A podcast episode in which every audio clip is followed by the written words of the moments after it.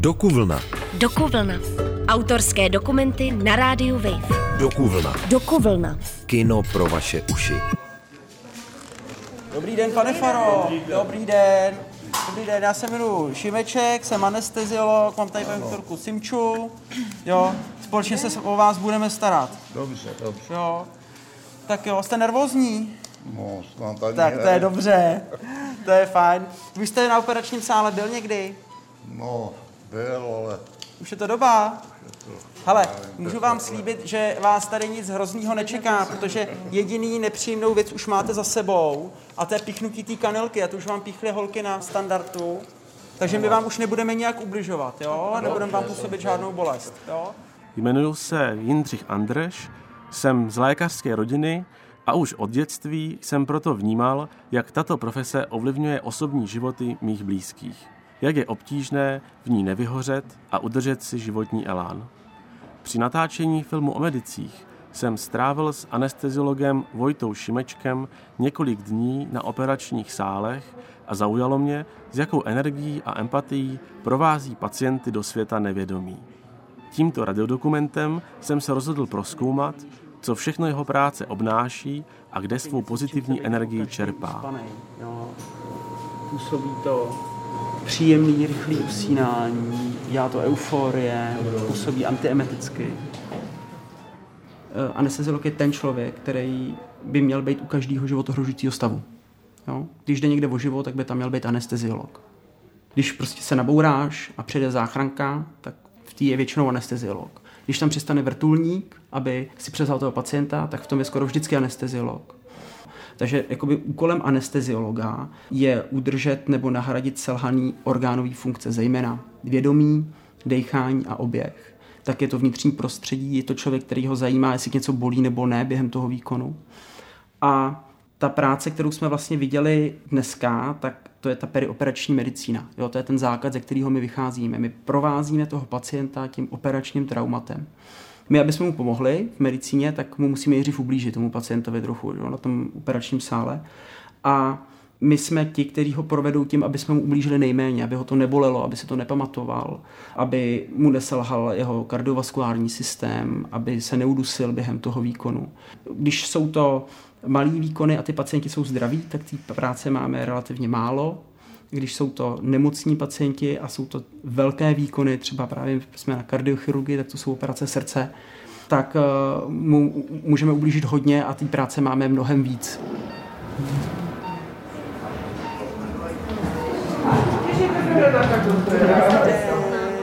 Tak co, jste se vyspala? Dobrý? Jo.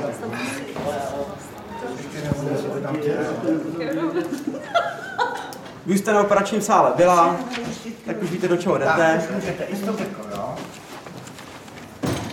Teď napojíme přístroje naše, píchneme vám žilku, to je jediný nepříjemný na to celý. Jo? A pak už vás uspíme, to už znáte.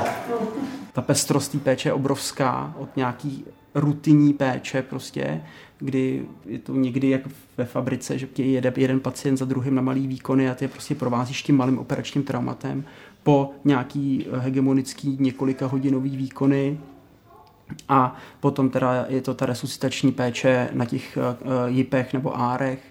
Když se někde zastaví někomu oběh, tak, ho, tak tam volají anesteziologa. Jo? Takže ten, kdo vede resuscitaci, tak to je anesteziolog. Takže to je asi tak jako ve zkratce to, co děláme. Jo? My, my vlastně... Nemáš toho strach? Nemám. nemám z toho strach. Ne, Jakože, jako, já nevím, já, bych si, jako, já si představím, jako by, když bych byl na tom, tom místě, že jsem tady v těch situacích, kdy právě jsem u těch život ohrožujících mm. stavů, takže bych měl jakoby prostě strach, jestli to zvládnu vyřešit v tu chvíli, mm. nebo... Jo, tak jo, to, uh, takhle. Stres, když, když, když, když je to opravdu, když, uh, tak, takhle, uh, všichni začínáme od jakoby těch nejjednodušších věcí, tak jak jsme dneska byli s tou Simčou na sále, jo, tak za, začínáme od toho nejjednoduššího. Ono se to znormalizuje. To, co pro Simču bylo strašně stresující, tak pro mě třeba nebylo. A když seš častěji vystavený těmhle těm stavům, tak je to pro tebe méně stresový. Ale strach u toho mám, když opravdu jako uh, jde do tuhýho, když je přímo ohrožená nějaká životní funkce, tak samozřejmě nervózní jsem. Ale když jsou to situace, které jsou pro mě běžné, tak jsem spíš jako lehce nervózní, ale ne, že by mě ten strach jako úplně svázal. Jo, to ne. A, a to, to si najdeš vlastní cestou, jako na všechno. Najdeš si vlastní cestou, jak píchat kanily, jak budeš trošku jinak intubovat, než ostatní, budeš malinko jinak zavádět laryngální masky, budeš jinak píchat centrály, jinak píchat arterky, budeš jinak zacházet s lékama, než zacházím já. Teď, jo. Tak já ti prostě teď jenom něco ukážu, jak to dělám já. Ale neber to jako dogma. Jo, jo. Je to tak, když někdo vaří guláš, prostě každý ho udělá trošku jinak. Ten přidá papriku, jo, a tam ten česnek. Jo. Ten může hodně cibule, tam ten málo. A někdo si udělá bez, bez masa třeba. Jo. Tak, tak s tou anestezií to někdy podobný. Jo. Máme stejné léky, máme stejné vybavení a každý s ním pracuje trochu jinak. Vojta je lékařem, pedagogem v oblasti anestezie, saxofonistou v jazzové kapele, ale také manželem a otcem dvou malých dětí. V čemž máme leco společného. Kromě anestezie mě tak zajímá, jak všechny tyto role zvládá a hledá životní rovnováhu. Nevím, jestli to je člověk jako zvyklý slýchávat od doktorů, jo, ale mě hodně baví moje práce. Mí kamarády moje A co, co tě na ní baví? Na anestezii mě baví, že máš okamžitou zpětnou vazbu jo, o tom, co děláš a přináší to a, takový jako zvraty někdy ta práce, někdy, někdy tam jako nechceš být, někdy to může být docela, docela dramatický, bych řekl ale tak jako patologickým způsobem mi to někdy baví, jo, tyhle ty věci. A anestezie jako taková může být naprosto elegantní a krásná věc, jo, někoho províst jako nějakým operačním traumatem, prostě to samo o sobě hezký a pak mě přitahují jako situace, kdy je jako ohrožený život. Jo, jako teoreticky se tomu, jako nikdy to nechceš, aby to nastalo a když to nastane, tak, tak nechceš, aby to bylo, ale svým zvráceným způsobem si myslím, že se mi to líbí, jako v tady těch situacích bejt a něco v nich dělat a myslím si, že podobně to mají i mý kamarádi, jako mý kolegové anesteziologové. A co je ten důvod, jako, že máš tu možnost jako zasáhnout chvíli nějak? Jako, že Jo. máš tu moc vlastně? Ano, no ne, to, to ne, nevím, jestli, jestli tu moc, jestli mám tu moc, to nevím, ale někdy se ti podaří prostě,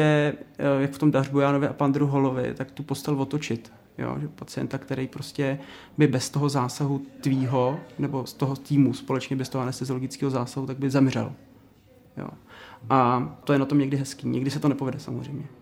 Ty, když někoho uvedeš v anestezii, ať jakoukoliv metodou, jo, tak vychýlíš tu homeostázu toho pacienta. Ovlivníš jeho orgánové funkce, ovlivníš jeho vědomí, ovlivníš jeho oběh, ovlivníš jeho dechání.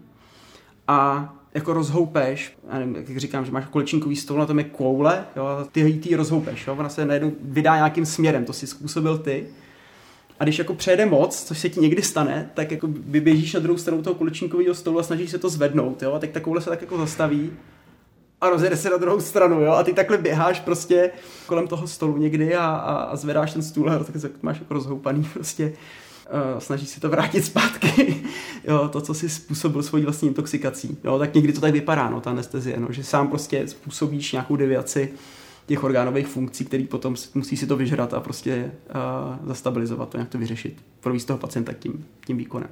Nemusí to být ani ten chirurg jako takovej, jo, nebo nějaká patologie toho pacienta, ty to způsobíš v podstatě tou anestezí. Jo. Co si takhle necháváte zdát během anestezie? Chtěže nevím. Zdalo se vám někdy něco jako při těch operacích? Ne. Nikdy nic? Nikdy nic. Někomu se zdá, někdo má při probouzení nějaký sny, představy, někdo třeba lítá. No potom přitom možná se mi něco zdálo, už to, už to Si nepamatujete? Zapněte pěst. Jako kdybyste nás chtěla praštit, jo? Učíme. Někdy slibujeme krásný sny, pak nám to vytknou, jo? Že třeba uklízeli nebo pracovali. Tak jsem, že vám krásně dýchla žílu. Máte ráda nějaký drinky? Mám. Co? Namícháme nějaký koktejl. A jaký? No, já nevím, no, gin tonic. Gin tonic, to je klasika. To, to, to. A máte radši spíš suší, nebo máte radši spíš takový nějaký sladší? Asi ty suší. Tak suší, tak namícháme nějaký dry. Tak jo. Akorát to bude jako kdybyste si jich dala 10 na jednou, No, jo, asi tak. Teď to bude jako když zhasne, může to malinko zaštípat té žilce. A, a jako když zhasne, jo. Jo, to poznáš, že si reaguje. Dobrý, to je ten právě moment, kdy prostě průchodně dýchací cesty. Jemně, tak, ano, tak, vždycky je to o tom záklonu. Tak, ne, ne, nekřečujte. Tak, uvolni ty ruce, uvolni pravou. Pravou ruku si uvolni. To Tak. Uvidíme, jestli si moc vydám. Jemná, jako kdyby zdechala ty, jo? Ne, jemně nic, jemně nic. Jako kdyby zdechala ty. A... Fajn, tak já jdu psát papíry. Včera jsem se, Radku, dostal domů ve čtvrt na 12. My mi ujeli ty autobusy a ne, ne, v pohodě to, ale a přišel jsem doma, zjistil jsem, že nemám klíče od baráku. Tak jsem zpátky Ne, jo, ale musel jsem zbudit ženu. A čekám furt a ona nejde, ne? Říkám, pořád nic. Říkám, ona asi usla zase zpátky, nebo tak, tak jsem nevěděl, co mám dělat. A najednou se přiběhala prostě se zabloklýma zádama. Jak se zbudila? No, no ona má esičko bloklý a nějak jsem to nevěděl, co to se stalo včera. Ale v některých situacích lepší nechodí domů. No, to taky, že prostě máš přijít odpoledne, přijdeš o půlnoci, nemáš klíče a ona má bloklý záda. tak jsem si říkal, že kdyby se tady někdy hodil nějaký gauč, že by ten člověk rovnou mohl přespat, že by to bylo lepší. Vojta s pacienty při uspávání často mluvil o své manželce Anešce. Rozhodl jsem se je navštívit, abych zjistil jejich společný pohled na téma osobního vyhoření a jak se ho v takto náročné profesi vyvarovat. Ahoj. ahoj, ahoj. Tak Aneška, to je Ivanka, čerstvě teď. Je, čau. A to je to. Naše Je Verunka, Verunka. která nám právě ukradla kus opěra. Ahoj. čau. Ukradla si Přijeli, přijeli od doktora, takže tady trošku chaos. No, Ty jo, máte obraz místo televize. Ale Jo, přesně tak. To je Nás to jako vzbuzuje pozitivní myšlenky, jenom kvůli tomu, že koukáme na my to. jsme se zasnoubili s Aneškou. Na to jsme v té bažině. Ty jo. jsme uh, vlastně se uh, vydali na, na výpravu na Island. Hodně jako rádi chodíme s batohem a to a děláme treky a Jo. tak jako já nemyslím si, že jako jsem vyhořelej, nebo že vy, jako nějak vyhořívám, to ne. To jako. Ale je to jako, uah. Myslím, že co brání proti tomu, je jako mít nějaký ventily, no. že Nějaký co? ventily. Ventil. Aha. Aha. ventil, prostě. Dělat jako s něco jiného, s někým jiným. Prostě. A Což ta muzika jako... což je, což, jsou, což je třeba ta výuka. Jo, Jo. což je jako super, protože jako práce s těma mladýma lidma, jako zatím se mi nestalo, měl jsem minimum, minimum, zcela minimum negativní zkušeností. A nebo je to prostě sport, nebo je to prostě nějaký výlet s rodinou, kde člověk prostě vypustí. A nebo ta kapela? Kapela hodně, kapela, kapela taky. A ty pořád, že hraješ v kapele, jako zvládáš to? Jak? Zvládám to méně, než jsem to zvládal. jo, že, že, že prostě ubylo počet zkoušek, na který jsem chodil a, a už prostě, dřív pro mě znamenalo prostě, jakmile je koncert, tak omlouvá jen smrt. Prostě neexistuje říct ne, že prostě nemůžu na koncert. Jo.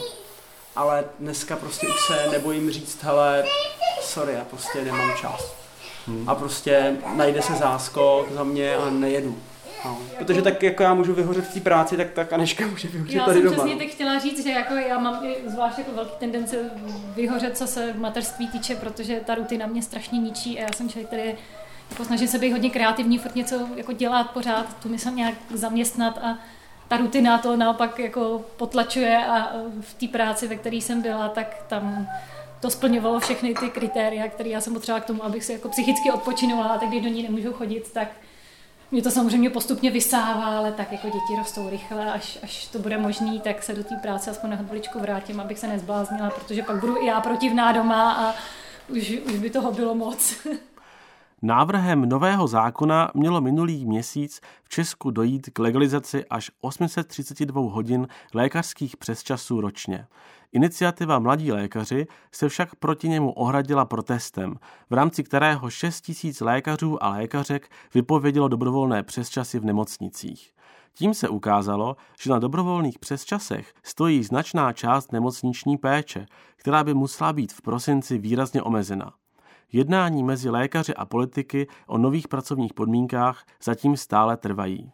My se tady bavili jakoby s Aneškou o tom vlastně třeba, jaký máte teď očekávání, že by se to zdravotnictví mohlo změnit, hmm. protože vlastně vždycky už takhle nějak fungovalo a lékaři si jako na to zvykli a No. teďka jako je šance toho, že by to mohlo fungovat jinak. No. Jakoby i líp pro ty rodiny vlastně těch lékařů. No. Je, je, to tak? Je to něco prostě, já si vůbec vlastně nedivím tomu, že najednou ten systém teď takhle narazil do zdi, protože oni tak jako všichni na to byli v podstatě zvyklí, že to tak jako funguje. Jo, ty máš rodiče doktory, já taky, a mám i prarodiče doktory. Jo. A mý prarodiče takhle žili, mý rodiče takhle žili. Já jsem viděl, jak žijou mý rodiče a teď vlastně žiju dost podobně. Ono se to v- moc nezměnilo, jo, tak jak funguje vlastně uh, to zdravotnictví. Jo. Je teda pravda, že můj táta měl mnohem ještě víc přes časů, než jsem měl. Jako úplně běžně chodil do práce v pátek, ráno v 6 šel do práce a přišel v pondělí ve 4. Úplně běžně, to prostě bylo, takhle těch, těch služeb měli prostě 9 měsíčně, jo. Pak šel prostě na další 24 ve středu třeba, jo, a pak eh, jako prostě měl to hodně, prostě většině doma nebyla. To prostě bylo jako normální, nebo eh, ten systém takhle fungoval. Fungoval také za komunismu, fungoval takhle po komunismu a tak nějak jako tady tím způsobem fungoval pořád. Jo. A když jako, já hrozně rád používám, jako když, dostate, když něco jako nenormálního dostatečně dlouho opakuješ, tak se to normální stane. Jo. A já jsem se do tohohle systému nastoupil a vlastně mi to taky přišlo normální. Jo, že normální soužit a, a jako samozřejmě normální soužit je a normální je pracovat v noci v nemocnici, to samozřejmě normální je. Jo. Akorát prostě nenormální je, kolik toho je. Jo. A to, že třeba někdo tráví celý víkendy v práci nebo nechodí ani po té 24 domů a že tam je ještě dalších 8 hodin v té práci, tak to je prostě normální i v roce 2023. A já bych jako řekl, že já rozhodně nepracuju tolik, jako třeba pracovali mý rodiče. Pracuju míň. A mě to baví, ta práce, hodně. Jako je to něco fakt neuvěřitelně zajímavého. Já, já, já, kdybych se mě znova zeptal, co chceš dělat za práci, nebo kdybych měl znova možnost jít znova studovat vysokou školu, tak já osobně jdu znova na tu medicínu. Prostě. A znova budu asi dělat prostě áro. Jo. Ale tady ty protesty i mě, jak samotnému, trochu otevřeli jako oči, říkám si, ty brdělej, to, to fakt asi není jako úplně normální, prostě bej tam prostě tolik. Jo. Strávit práci víkend nebo svátek, to jako je v pohodě. To tak musí být, prostě tam se poskytuje 24 hodinová péče, to prostě tak je, to tak musí být. Ale myslím si, že prostě pak by za to mělo na to navazovat nějaký jako větší volno, tak aby se jakoby ten čas, který tam mm, trávíš, jako relativně normalizoval. Jo. A v tom mě trošku vadí, že v téhle republice, a tam nechci to, aby to znělo jako pejorativně, že se jak jako stěžuju, ale tady málo věcí jde nějak evolucí. Já nevím prostě proč. Vždycky prostě musí nastat nějaký jako hrubý nátlak a revoluce k tomu, aby se něco změnilo. Mě to jako samotnému nevyhovuje. Mě to jako vadí. Já jako hrozně nerad vystavu sám sebe a svoji rodinu nějaký nejistotě, což jako když vypovíš přes časy v práci, tak jako vystavuješ tu rodinu i sám sebe velký nejistotě, protože vůbec nevíš, v jakém režimu budeš pracovat. Vůbec nevíš, co to pro tebe bude znamenat. Jo, samozřejmě tím připravíš svoji rodinu o velkou část finančních prostředků a zároveň tě to i vystaví určitým konfliktům. I třeba mezi tvýma kolegama, který třeba s tím nesouhlasejí naopak. Jo. A já to naprosto chápu, protože ono to prostě tu nejistotu nemá nikdo rád. Ale já jsem do toho prostě šel z toho důvodu, jsem si říkal, to prostě takhle nemůže být dál. A ty politici nám ukázali, že oni to tak chtějí, aby to tak bylo dál. Oni s tím jako nechtějí nic dělat. Jim to vyhovuje.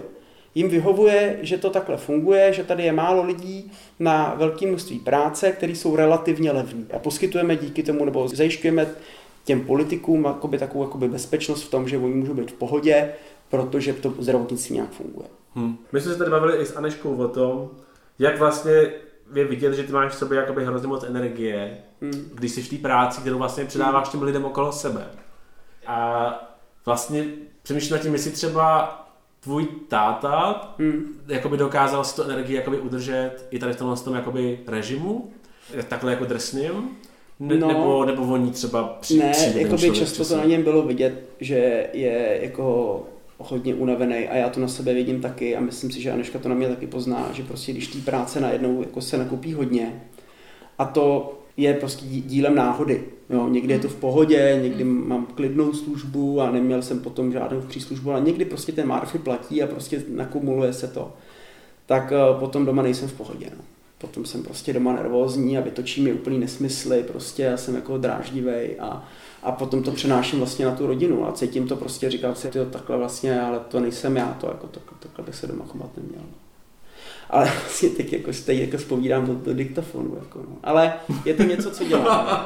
že dost často prostě se to takhle ve mně najednou jako zlomí a prostě najednou jako ta frustrace vyplave na povrch, jako ne. Jako, jako že jsem prostě najednou pak prostě vsteklej, prostě úplně zbytečně prostě, jako, že, mi roz, že třeba jako Verunka se vyvsteká a mě to jako rozhodí, jako, úplně zbytečně prostě. No. Vydrž chviličku, jo.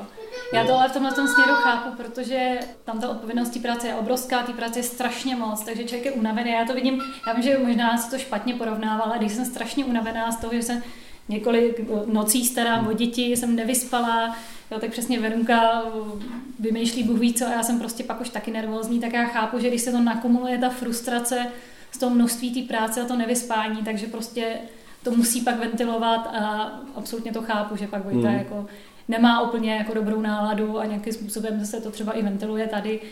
Takže já tohle to chápu a vždycky se snažíme nějakým způsobem jako upustit páru a nějakým způsobem to vždycky vyřešit. říká, prosím tě, běž si zaběhat. Jo, protože já, já vím, že jako Vojtu, běhat, co, jako? co Vojtu jako uvolní, uh, aby přestal myslet na práci a trošičku jako vypne, tak je vždycky sport, protože při tom sportu Hmm. prostě tak uvolní se endorfíny, je to fajn, člověk je venku na vzduchu a tak dále. S těma dětma samozřejmě teďka se moc sportovat nejde, takže uh, bohužel musí pak sportovat sám, ale když si jde zaběhat, A hraješ třeba na trošku saxofon, uvolní. je to taky jedna z těch výpustí, jako? Nebo No, vlastně? No, uh, teď jo, si koncert, taky- jo. Čekaj, dáme si nějaký blues. Dáme si My Blues v S znějícím.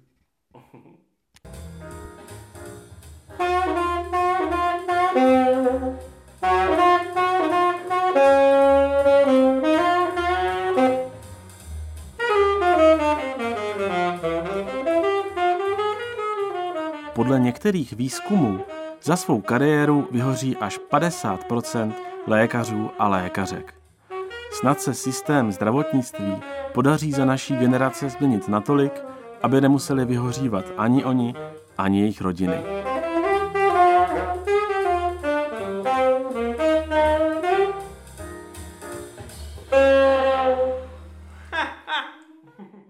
Dokuvlna. Dokuvlna. Autorské dokumenty na rádiu Wave. Dokuvlna. Dokuvlna. Kino pro vaše uši. A nezapomeňte, podcast Dokuvlna si můžete pustit kdykoliv i ve svém mobilu. Přihlaste se k odběru podcastu na wave.cz lomeno podcasty.